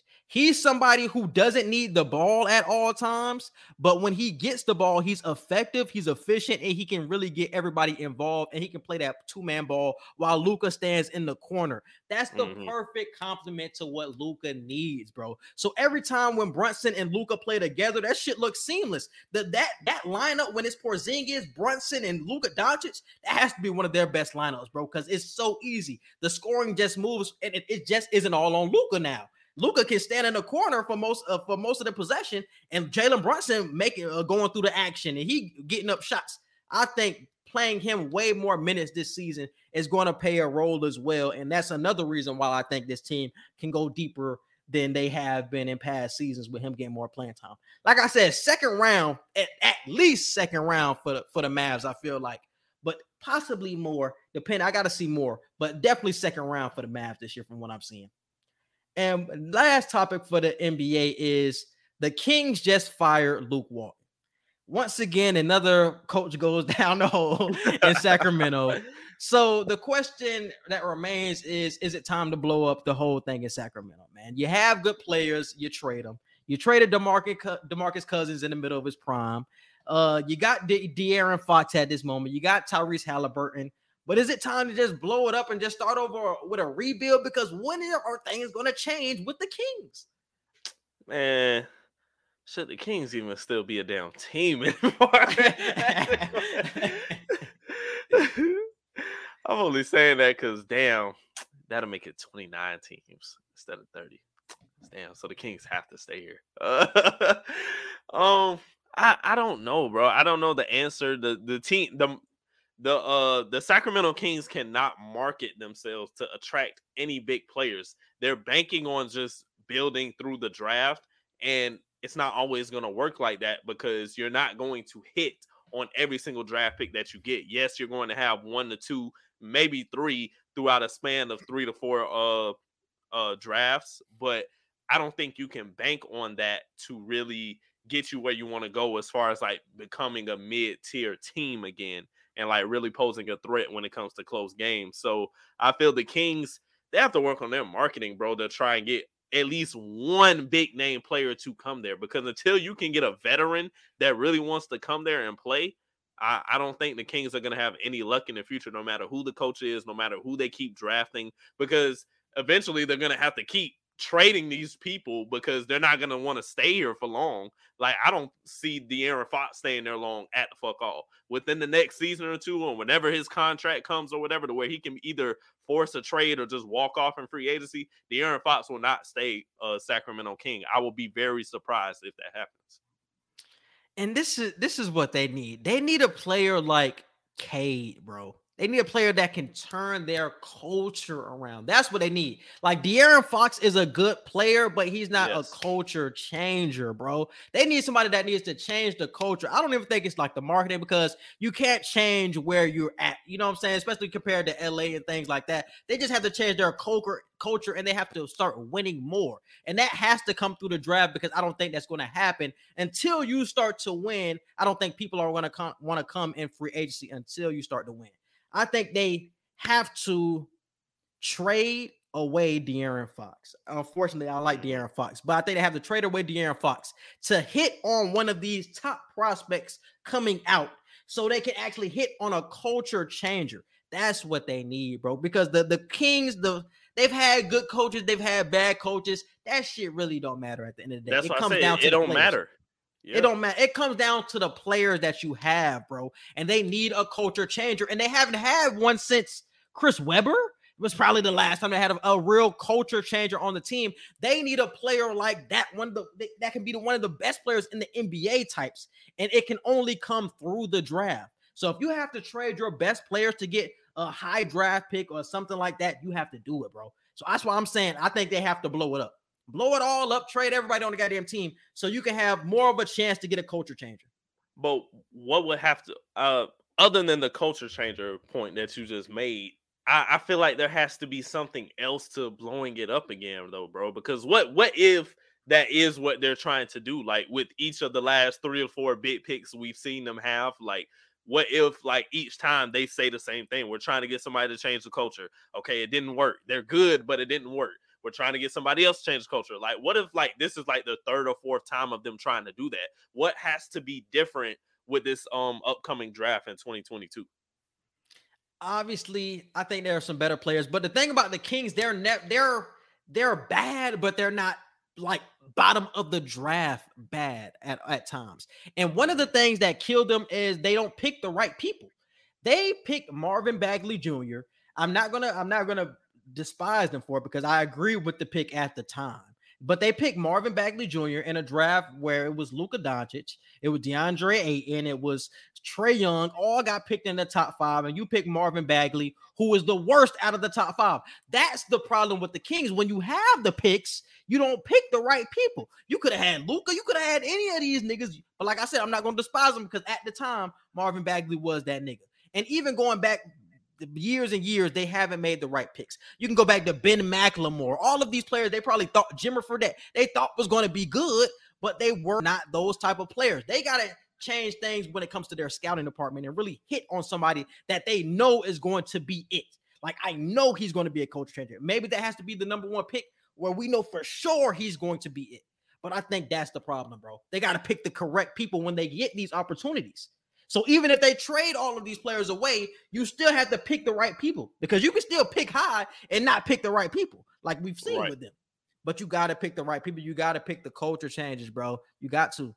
And I hate the fact that, to your point, I hate the fact that they're a team that is never bottom of the barrel, but they're never mid tier either. It's like they're always in a position to where they're they're good enough to not get the top pick, but they're trash at the same time. And I think that's a terrible position to be in because if you're bottom of the barrel, we know literally like all it's gonna take is a few good picks and for the most part, you probably already have a decent coach. It's just you're going through a rebuild. Like with the Cavs, the Cavs are in playoff contention right now. If the playoffs were to start today, the Cavs were just in a situation where it's like we're post LeBron again, and we're trying to figure out who we're gonna build around for the next few years to like really get ourselves back in uh mid tier playoff contention. So unless you're a team like that or the Knicks, the Knicks have completely turned around into a playoff caliber team now after being bottom of the barrel the last two years. The Kings have always been like, uh, they're like two or three spots ahead of being bottom of the barrel, which leaves them from getting the top pick. But at the same time, it's like they're never going to get anywhere higher than 12 or 13 when it comes to the uh conference seating. Yeah, man, this shit crazy. But because we seen what happened with the Grizzlies, bro. The Grizzlies brought in Ja Morant. Ja Morant turned around that entire franchise because he's a culture changer, bro. If you bring it, if you get a top pick, you got to hit. And if you hit on a culture changer, that can change your entire franchise, bro. So that's what they need, bro. And I don't think De'Aaron Fox is the, the culture changer that would turn around the franchise. But uh let's move on to the top five power rankings in the NBA. Who you got for your top five? Uh top 5, I would say the Warriors at 1, Suns at 2, uh Heat at 3, Mavs at 4, and at 5 I'll go I'll go Wizards at 5. So just to say it again, I'll go Warriors, Suns, Heat, Mavs and uh Wizards. Yeah, I got Warriors, Suns. I still like us over the Nets, man. It's crazy. And we play the Bulls on Friday, so that's gonna tell me a lot of where they stand. Hopefully, both teams are healthy by that time. But um, I will have the Bulls for now above the Heat. I will have the Bulls, Heat, then Nets. So that would be Warriors, Suns, Bulls, Heat, Nets. All right, man. And let's move forward to Too Wild Wednesday, man. What you got for Too Wild Wednesday? Uh, first one for me. Uh, Cam Newton will lead the Panthers to an upset playoff win. Too wild or not too wild? Too wild because I don't know if they're making the playoff. I doubt they make the playoffs. They needed that W against what's the name? Too. If they were really going to make the playoff run, they needed that W against Washington, bro. And so I don't think they make the playoffs no more. It's still a possibility, I, but I don't think they make it. I agree. You got to play the Bucs to end out the season. You got to play the Saints, I think, one more time to end out the season. A lot of tough divisional games in the NFC South. Uh, I love Cam, but I don't think he's going to be able to just pull them out of the mud like that. And I think we said it a week or two ago. We shouldn't put that expectation on him anyway. We want him, excuse me, we want him to play well, obviously, but just play your game if you win, you win. If you lose, you lose. It's not your fault. We're not looking at you, Cam, to be the savior. So I agree. Two out. Factual, factual. Do another one. Do another one. Uh, it's time for the Gators to hire a black coach. Too wild or not too wild? Mm. I'm, I wouldn't be mad at it. You know what I'm saying? I, I, don't really look at race as the, the thing though that, that really turn around. But like I said, if it's a, a Bieniemy or some shit like that, then I would be like, okay, I'm, I'm on it. But I I'm not really too too big on it. You know what I'm saying? On race as a, a thing, I would like it, but I'm not. I'm not. It's not a, a make or break for me. I I say not too wild, just off of the fact of if you want to change the culture of UF when it comes to recruiting, as great as these previous coaches were, Dan Mullen, uh, Muschamp, and the, and the other coaches that who had their opportunity, I feel what better way to set the standard of we're changing things than getting a black coach. I feel like getting a black coach like uh, Charlie Strong, a great defensive mind coach. I understand you were saying how that could be a, a fault but I, I, think a good coach like Charlie Strong or Eric Bieniemy or any of these other black coaches who have NFL experience now, along with college experience, I feel could do a great job at Florida when it comes to recruiting defensively or getting that quarterback if you are Eric Bieniemy and take the Florida job. So UF, I, I know a lot of people might be shocked if they were to hire a black coach because it's like it's been white coach ran for so long, basically forever. But I feel like it's the move you should make if you really want to get a lot of these top recruits to come to you. Because I feel in the SEC, to my point that I made earlier, you you have to make a change soon. You can't be a top program, especially in the best conference in college football, and not make a change within two to three seasons. Like it, it's getting to that point where people are looking at you crazy like that because Mel Tucker with Michigan State in the Big Ten, this is only what his second season, and they were making a push for the college football playoff. If they didn't have that uh, terrible game against Ohio State, we would still be talking about them possibly being in the playoffs. So it's it's not impossible. If you can do it in the Big Ten, I'm damn sure you can do it in the SEC as long as you recruit the right way. So I think Eric Bieniemy or Charlie Strong will be a great candidate for the uh, UF hiring position. Charlie Strong? Didn't we already have Charlie Strong? I thought we already hired uh, Charlie Strong before. As a head coach? He won a head coach before? You talking about he had, he at USF still? No, he had, um he's he's a assistant coach at Jacksonville right now for the Jaguars. Oh, he's in the NFL. Oh, yeah, I didn't yeah. even know that. Oh, I, I didn't even know that with that nigga. No, I, I was like, damn, I thought he was still at USF.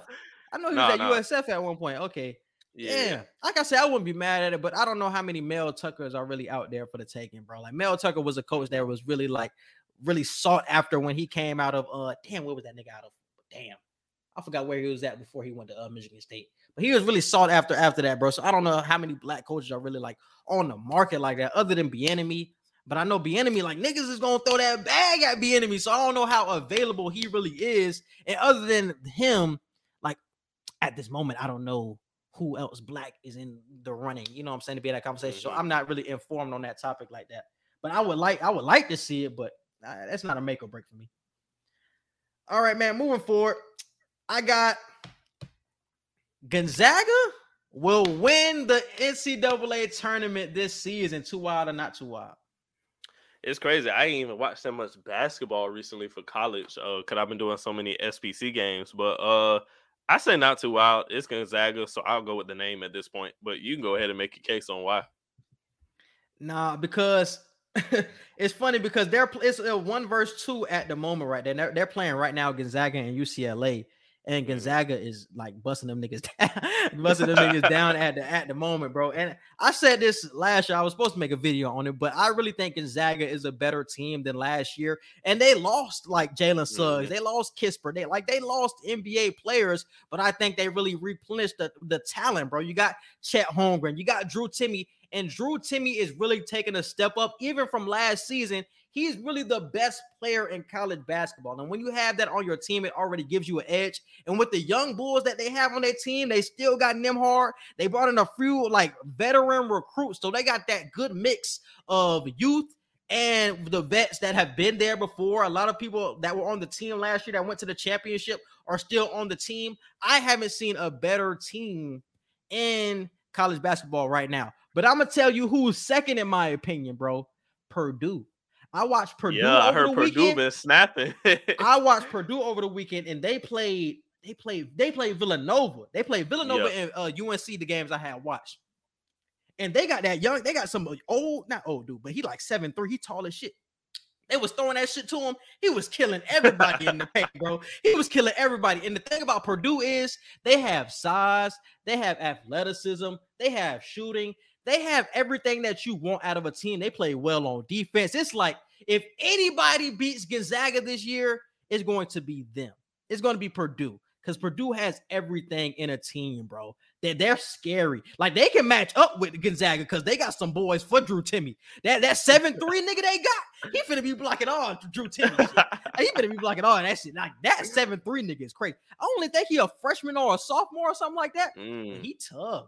He tough. They got an NBA prospect on your team. You need NBA prospects. Uh, Jaden Ivey is, is his name. Purdue is a team to watch out for. I think they're third in the rankings right now, but they're tough. Purdue's tough. I ain't mad at that. I ain't mad at that. You got another one, or you want me to go? Yeah, go ahead. Go ahead. Uh, we already kind of talked about it before, but the Vikings are the most exciting mid-tier team in the NFL. Too wild or not too wild? Not too wild at all, man. We talked about it uh before. Of they have everything offensively that you want, and the defense is good too. When you have the best wide receiver duo, you're already in that conversation, and you have the running back to add with it. It's like, man, I don't, I don't see a more exciting team than the Vikings, bro. It's just closing games is their problem. Right. And I think they had a record uh before they played the Packers this past Sunday of uh damn. I can't remember how many games it was, but there were an extent amount of games where they had the lead and just folded and lost. So I, I definitely think they're they are the most exciting mid tier team in the NFL when it comes to a team you just for for betters. They're a team where it's like you got to really know the spread. Like you got to really know how much they are gonna win or lose by to like really get your money's worth. So I, I feel the Vikings are the most exciting mid-tier team. If they were to get to the playoffs, if the playoffs started today, I wouldn't be surprised if they upset a team in the first round. I really wouldn't. Mm. All right. There's at least a dozen teams that can win the Super Bowl. Too wild or not too wild? Mm. Legit contenders that can actually win the Super Bowl that you can see making a run to the Super Bowl. 12 said teams that you can uh, see making uh, the Super Bowl run. You got the I gotta Chargers, say, I gotta the say Vikings, too the wild. Colts. I gotta say too wild. I, I can't sit here and with a bold face and say twelve. you can push for ten, but twelve, you can make a hard, hard push for ten, but twelve, nah, too wild. Yeah, that's too wild as hell. That's that's too many, bro. That's too many. But I think, th- bro, this is one of the most wide open years, bro. I feel Yeah. like we've had in a minute, though, bro. Like I said, from the AFC, I don't think a top contender is going to come out of the AFC. I think a wild card team is going to come out of there. In the NFC, I know we're so gung ho on the top five like contenders that have always been up there. Wouldn't surprise me one bit if somebody sneaks up on us at all either, bro. Like I said, the Eagles have been playing well. They can sneak up in mm-hmm. there on the back end. Like, bro, it's some team that you really got to watch out for that can really make some runs in this in this playoff uh this playoff matchup. And I don't feel like it's been like that over the past years. Like you really knew who was getting there. We knew the Chiefs was getting there. Shit like that. The Bucs. And and this year, I feel like an NFC team is winning the Super Bowl. I don't see any AFC team that I have a bunch of confidence in right now that I think could win the Super Bowl. Anybody that wins the uh, Super Bowl this year is going to come from the NFC. I can I can honestly see that, bro. Because the, the, the, NFC ha- gives you the most confidence, especially on both yeah. sides of the ball. Both of the uh, sides of the ball are really consistent when it comes to the NFC. The AFC, uh, a week to week basis for real. like I said, but except for the Patriots, except for the Patriots, but everybody else is like I feel like a week to week basis. But uh, you got another one? Uh, no, that's it. Yeah, that's it for me too.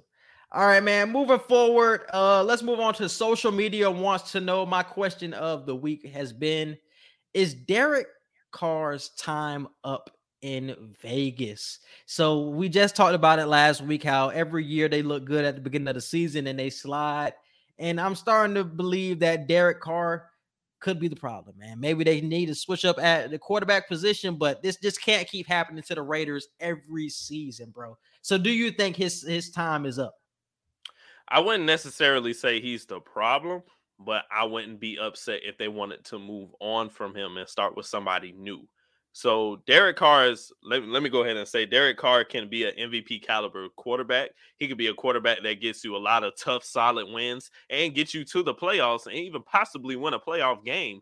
But the fact that he hasn't been able to get over the hump in a lot of situations with the Raiders, I could understand if they make a move as an organization and say, you know what, we're just gonna uh, we're, we're going to draft somebody. We're going to draft somebody and just start all the way over when it comes to the quarterback position. Or we're going to at least try to trade for somebody younger to come in and, and take your spot. So I, am not surprised. That, I wouldn't be surprised if uh, Derek Carr isn't in a Raiders uniform in the near future.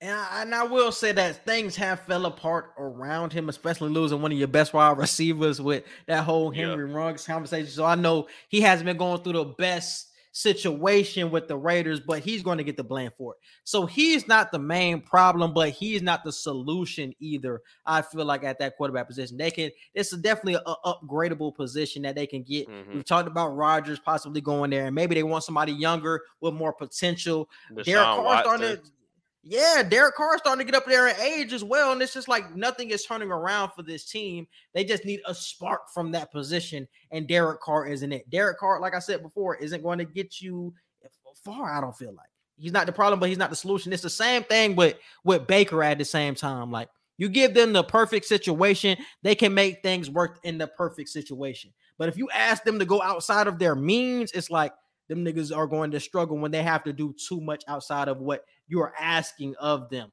So I think that's the same situation that we're seeing with Baker as well. So I, I do I do think this is his last year in Vegas before they they get him up out of there. And uh, another question from social media wants to know is how much should your how much should you help your loved ones the rich people problems? Yeah, so Kevin Hart was being interviewed on Charlemagne the God's show recently, and the question came up of how much do you help your family and close friends, you know, when you actually get rich, or should you help them at all? Do you feel there's an obligation? And Kevin Hart said, you know, when he was younger, uh, like most young people, you feel the need to help people. And it's hard to say no a lot of times because you feel like when it comes to your loved ones and people who helped you get where you are, you feel like you have to say yes. But he said, as I got older, I realized, you know, I, I can say no. And it's not because I don't want to help you. It's just because I know my priorities and I know my life is my life. So I, I'm not upset at that, but I feel like everybody has in their head, you know, there are certain people they want to help, you know, bring along the way. Like everybody usually for the most part says, you know, my mom, like my mom ain't gonna want for shit, or you know, you got one or two friends where it's like they ain't never gonna want for shit, you know, but where where does the giving stop or should you even give at all Yeah, and, and I feel like that's that's a huge conversation, especially when you get some bread, bro. That's a huge conversation. And I feel like you got to keep it contained, bro. You can't help everybody, is what Mhm. I it was some huge advice people always tell me. You can't help everybody. Like have the priority straight when you get the money, bro. Just know who the people that you want to help. Because if you start helping outside of your circle, I feel like that's when that's when they get the most greedy. Like the people that's in your circle, they ain't gonna really want to ask you for shit, but you're gonna give it to them because that's your loved ones. But the people that your fake cousins that's gonna come around, the niggas that come Yeah. to you with business plans, those are gonna be the most greediest people and try to really then, then they're gonna become your biggest haters at the same time because oh he ain't helping us, this, that, the third. But you really gotta block that shit out at the same time too. So keep your priorities in check. Only help your, your circle, bro. You can't help everybody, is my main thing. and it was a joke. They were saying too. Kevin Hart said, you know, at a point in time, I was just giving people money so they'll leave me the fuck alone. That's what I'm saying. Like a lot of people are like that. Like, just get out my face, bro. Like, I'm tired of you talking to me. But I wouldn't even be like that though, bro. I wouldn't even be Yeah. like that. Like, cause then I'm But he- getting like it's like a cat. You feed a cat one Right. time, they gonna want to come back for more and more. exactly. He he was like, I had to learn to stop doing that because he was like, the the more you just give people money, like the more they're gonna come back, and you're gonna end up in a situation where you're not making as much as you feel you should make because you keep giving away your money. You know, so you you don't ever want to find yourself in a situation like that. So learn to say no. And it's like I totally agree with Kevin Hart. Like it's hard when you're young because when you're young, you feel like you're obligated to help certain people. But hey, certain people got to understand like you're you're grown at this point. Like you making your own money. Like I if you got an uncle that's 40 something that's begging you for money, it's like, hey, bro, you you had your time, you had your life to to do stuff and get your money. Like, don't come to me begging me for shit just because you see I got it now. If I help you, I help you. But you know, don't make me don't beat me down with my feelings and make me feel like I gotta help you or I gotta help my cousins or I gotta help these people and that uh aunties I ain't seen since I was three years old. Like, don't make me feel like I gotta help all these people that I don't fucking know. yeah, for sure, for sure. And I feel like, and I think Brandon Marshall brought this up as well. Like, if you're gonna come to me, like, come to me with like something productive, bro. Like, with a Mhm. business plan, or like, bro, I'm trying to do this. Like, you know what I'm saying? Let's get this started. Like, I feel like that's more productive than you just asking me for money. I give you money and you just trick it off. You know what I'm saying? Like, ask me for some shit like I can like really make some money off of with you. You know what I'm saying? So we can continue to make money, so you don't have to continue asking me for shit, bro. I think that's more of a productive way to go about the shit than you just taking money from me. It's just it's pointless at the end of the day. right. So yeah, I, I love that conversation when people had that man, because it's definitely when you're young, because you feel like so many people helped you get to the, Yeah. the place that you are. So it's like, damn, like this person did help me get to this place. I remember this one time that he helped me get inside this club to, you know, do my comedy or whatever. But it's like, man, like I appreciate your help. Like you do want people to still feel like that appreciation, but it doesn't always have to be monetary. You feel what I'm saying? Yeah. Like, and that's the big thing. and and people got to be okay with that like people have to be okay with like if you make it you don't have to give me anything like just telling me thank you and you remember me and you don't lose like that that bond with me or whatever as long as you stay solid that's cool. If you do give me something that's great but i i think people have to understand and i ask people this all the time do you help people because you genuinely want to help or are you helping people because you want them to help you back like there's a huge difference. Everybody's usually in something for something. Like I'm not gonna sit here and like I've never helped people, so I wouldn't get help in return because you would hope that people help you in return. But sometimes just genuinely help people just because it's the right thing to do, not because you're gonna expect something back from them later, because you're always gonna be disappointed if that's the case. For sure. For sure. All right, man. Let's move on to uh entertainment and current events. Uh uh, let's start it off with the, the Rittenhouse conversation, man. Shit crazy. the man walked away free, basically. like I'm not, I'm not even gonna get into the all the technicalities of the trial, but I'm pretty sure a lot of you have seen already. Kyle Rittenhouse did uh, walk away from all charges, and he came out uh, in an interview afterwards saying that he supports Black Lives Matter and. Uh, it was about self-defense with his situation that had nothing to do with race. And I'm just like, we really let this man fake cry on national television and just walk away for while killing people. Like this shit doesn't make sense at the fuck all. But I do want people to understand just because he's getting off, this isn't one of those situations where you should be like, well, let this person out of jail or let this person like no, I hate when people do that. Like, no, if you're if you're killing people, like you need to be in jail. Like, I, I get what people are saying. Like, well, if you're gonna let this person walk, well, you should let Tay-K walk. You should let this person walk. Like, nah. these- these Say are all- K, I ain't heard that nigga since 2016. these are all people that need to be where they are. It's just the fact that he shouldn't be free. Like, Bro, Tay-K was a reckless ass nigga, bro. He literally made a song where he was confessing to everything that he did. That nigga's a legend, bro. But uh, but this Rittenhouse situation is crazy, dog. And I, I kind of got the sense of where it was going last week. I think we both did because we we've seen it before. And I feel like we were kind of desensitized to it.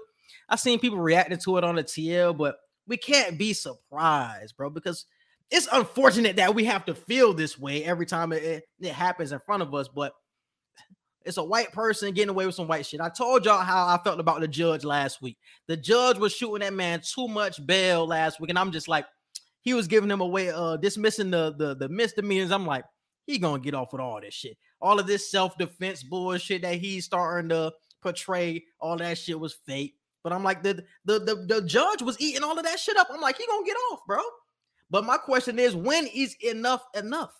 When it when is it going to become a time where we put our foot down, bro, and just say, "Damn, like we can't let this happen any longer, bro." oh, you you don't want to hear my answer. I'm I'm not gonna let that. I'm not gonna let my answer to that question be on. Um, yeah, I'm I'm not gonna give my real answer. I'm just not. I'm not. I'm sorry, y'all, but I'm I'm not gonna give my real answer on here.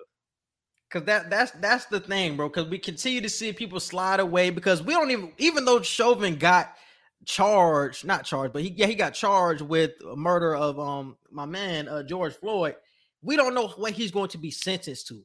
And so that can still be some light sentencing bullshit where he get five to ten years for killing George Floyd. And it's just like that's not enough. So we continue to see this cycle continue year in and year out. It's like when are when is it going to change with the legal system, bro?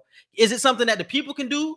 Because I don't even think that we can protest safely anymore. If niggas can just walk up to a, a protest and shoot people, like we're not even safe protesting against the legal system or protesting uh, some, uh, against some shit that we don't agree with. So I don't know how, as black people, we can move forward in this system, bro. This shit is ridiculous, man. Yeah, like I said, yeah, y'all gonna hate my take on on this part of the show. Cause I'm I'm really not I'm not really finna get my answer on what I think needs to happen.